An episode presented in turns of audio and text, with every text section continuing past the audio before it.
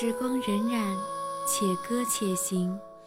入夜时分，温一杯暖暖的牛奶，品一份悠悠的心情，倾听流入心间的声音。百度电台，愿与天下广义少年共同成长。觉醒路上，让我们为你点亮一盏灯，照亮与内心相逢的那条路。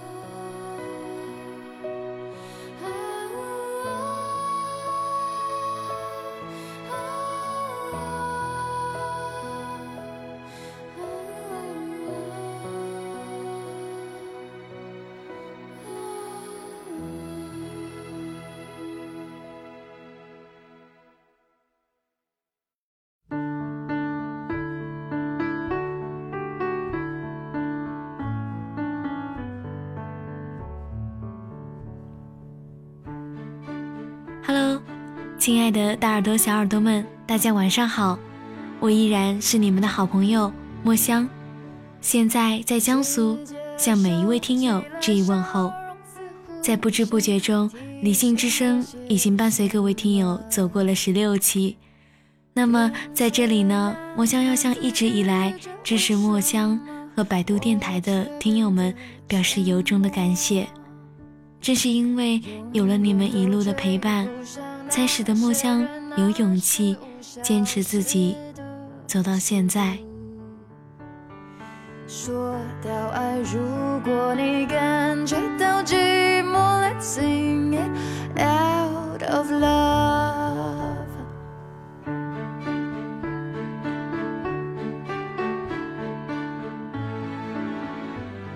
下面就和墨香一起进入我们今天晚上的节目。既然已经走了那么远，为何不再多往前走一段呢？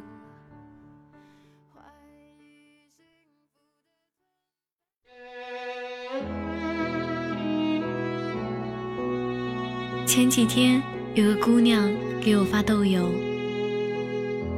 内容有点沉重，大意就是说，农村长大的她，从小都过得非常的辛苦。大学毕业之后留在了北京，原本以为生活要开始轻松一些，可刚工作，工资并不高，补贴完家用之后，依然是过得非常的拮据，辛苦和繁琐也让工作的乐趣慢慢的流逝，独自挣扎的孤独和不如意交织在一起，让他时常感觉到非常的灰暗。我不知道该如何回复，但我想给你讲讲佳宁的故事。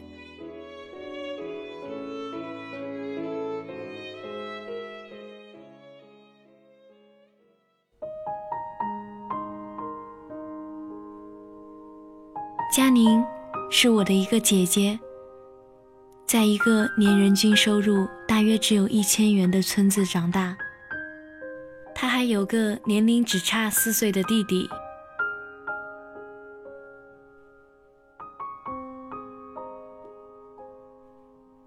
大概估算一下两个人的学费，就知道那点微薄的收入，支撑两个孩子读完大学有多困难。学校的教育环境更是恶劣。佳宁从小学高年级开始住校。一间平房，几张大通铺，挤一个学校的女孩子。冬天没有任何的取暖设备，所有小孩的手指都伸着触目惊心的冻疮。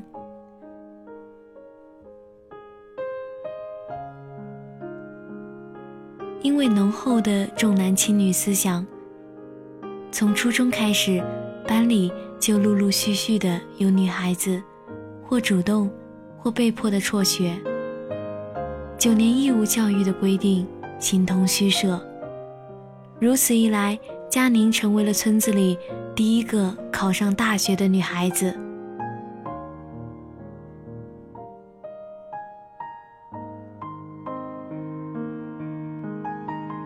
佳宁说：“一路走来，她心底只有感激，全是感激。因为相比于那些和他同龄、喜欢读书却被迫辍学、辛苦外出打工、不到二十岁便草草嫁人的女孩子，他深觉自己无比幸运。不是没有人劝他父母让他辍学，好省点钱供他弟弟读书，省点钱供他弟弟读书。这样的话。他从小听到大，但佳宁的父母仍然砸锅卖铁，将她送到了大学。这其中也并没有什么伟大的望女成凤的思想在支撑着他们。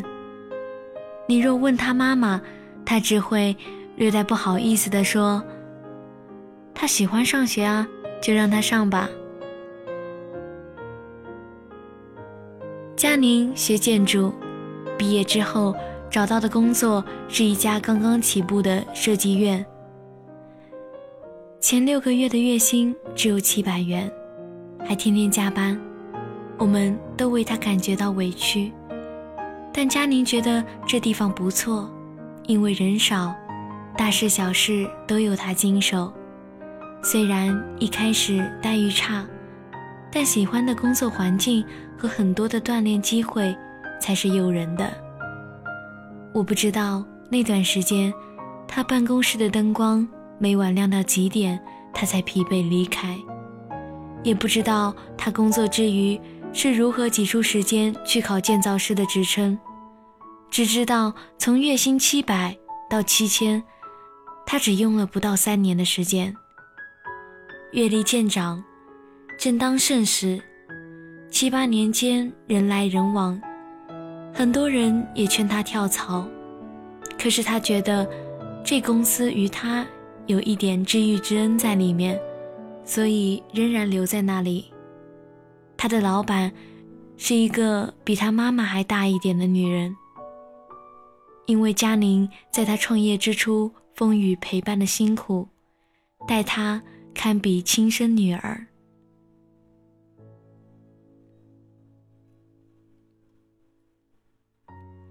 这几年来，佳宁过得踏实满足，慢慢的也实现了很多之前碍于经济原因无法实现的愿望，比如他想去旅行，以前哪里也没有去过，但工作之后表现出色的他，经常被公司派去全国各地参观学习，几乎走遍了天南海北，最近还去了韩国和日本。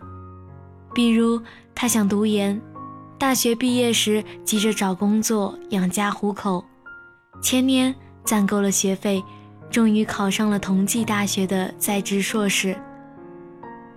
去年的春末，我去那座北方的小城看他，红砖铺就的道路笔直干净，遥遥相对的法国梧桐，伸展着茂盛的枝桠，在马路中央的天空交汇。阳光斜漏下来，将他的脸庞照得柔亮红润。我们手挽着手，鞋跟踢踢踏踏地踩在路上，耳边有烈烈的风声。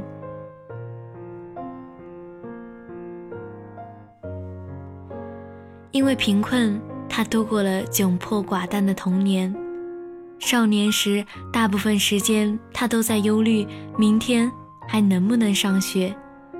连别人最灿烂的青春，于他而言也全是廉价的衣服和晦暗的债务。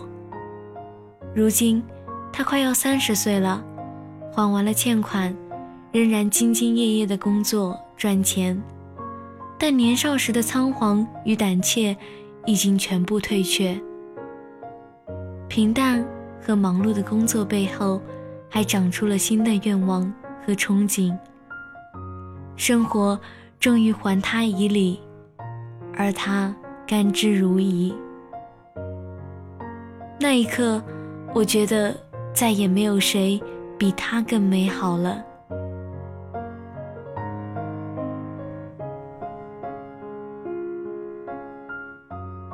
哦，忘了告诉你，佳宁的弟弟今年已经去了美国。攻读医学硕士学位，争取了国家公费名额。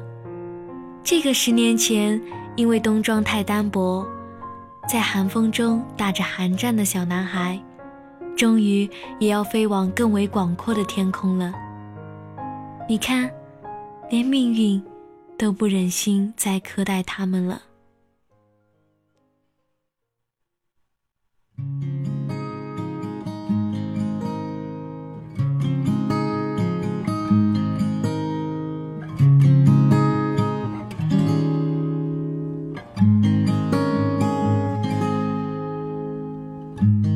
次听说你到来，我笑着，眼泪就掉下来。第一次听见你心跳，我的心也紧张了起来。妈妈说你哦越来越淘气，常常在他快睡着的时候提醒他。叔叔阿姨都在把你猜，究竟是个男孩还是个女孩？啦啦啦啦啦啦啦啦啦，啦啦啦啦啦啦啦啦，你是上天的恩赐，最美的天使。啦啦啦啦啦啦啦啦啦，啦啦啦啦啦啦啦啦，此刻我多想多想亲吻你。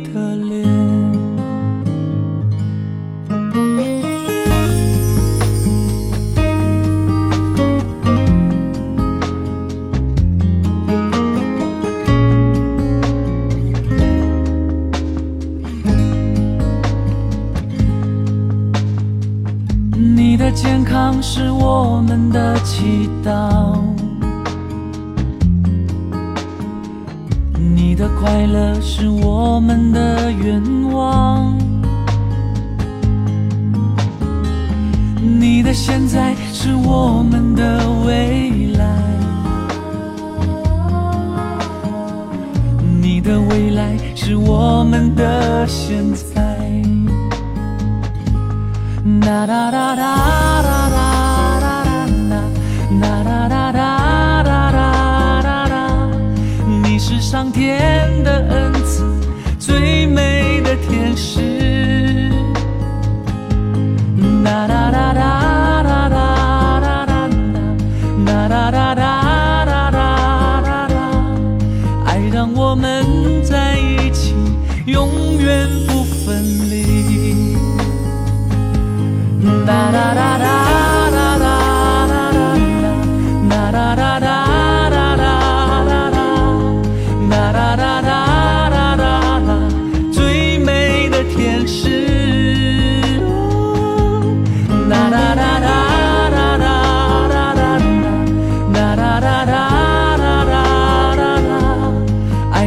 我们在一起，永远不分离。爱让我们在一起，永远不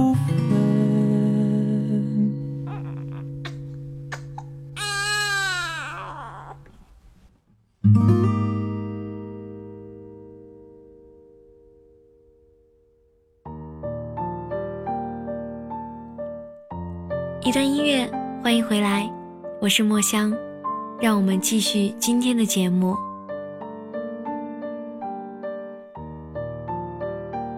最近我一直在读加缪的散文集，字字珠玑，尤其是看到他在谈论贫困的那一段，感触至深。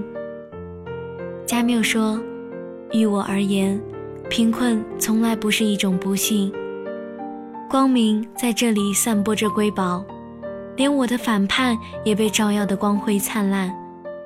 我甚至可以理直气壮地指出，这反叛始终是为了贫困中的众人，是为了使他们的生活能够伸向光明。他还说，无论如何，那美好的炎热天气伴随我度过童年，使我不会产生任何怨恨。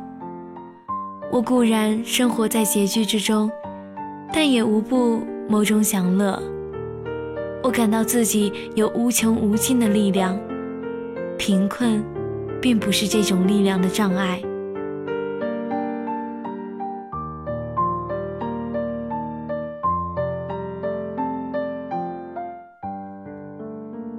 诚如加缪所言，可能严寒与酷热，路远与奔波，肥胖与脆弱，也不是这种力量的障碍。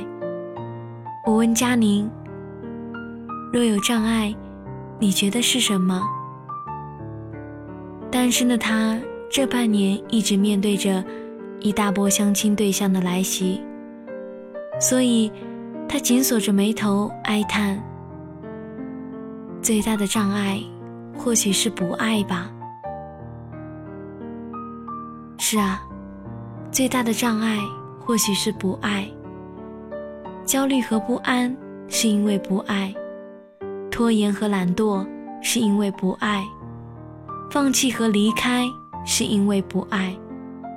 难怪乔布斯会说：“你要找到心底的热爱。”难怪《自由在高处》一书里，熊培云谈到自己写作时会说：“我每天都舍不得睡，想了解世界多一点。”想写作的时间多一点，唯一需要有毅力去做，却又未做成的事情，就是劝自己早点睡觉。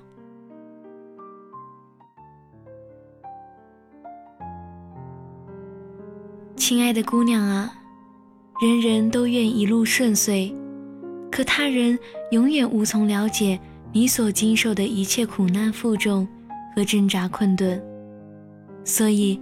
任何隔岸观火的安慰都显得苍白无力，何况我连安慰也无从言说，只能讲这个故事给你听。如果它能给正在夜路上跌跌撞撞、不知中途的你一点点光亮、一点点勇气和一点点力量的话，我已倍感荣幸。既然都已经走了那么远，为何不再往前走一段呢？说不定，不远处就有光了。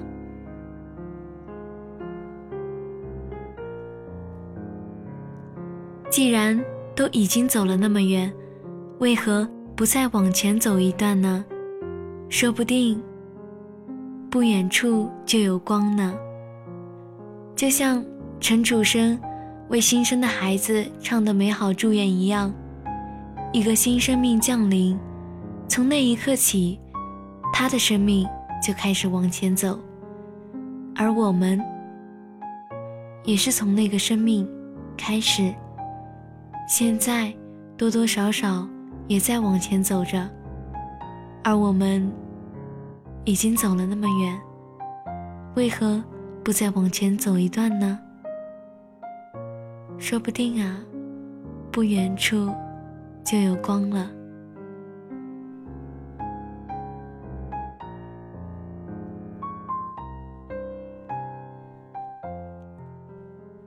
今天的节目到这里就接近尾声了。如果你喜欢我们的节目，可以加上我们的微信大写 M X 二三八零七。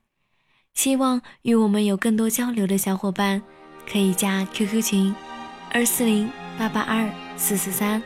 二四零八八二四四三，我是墨香，这里是百度电台，我们下期节目不见不散。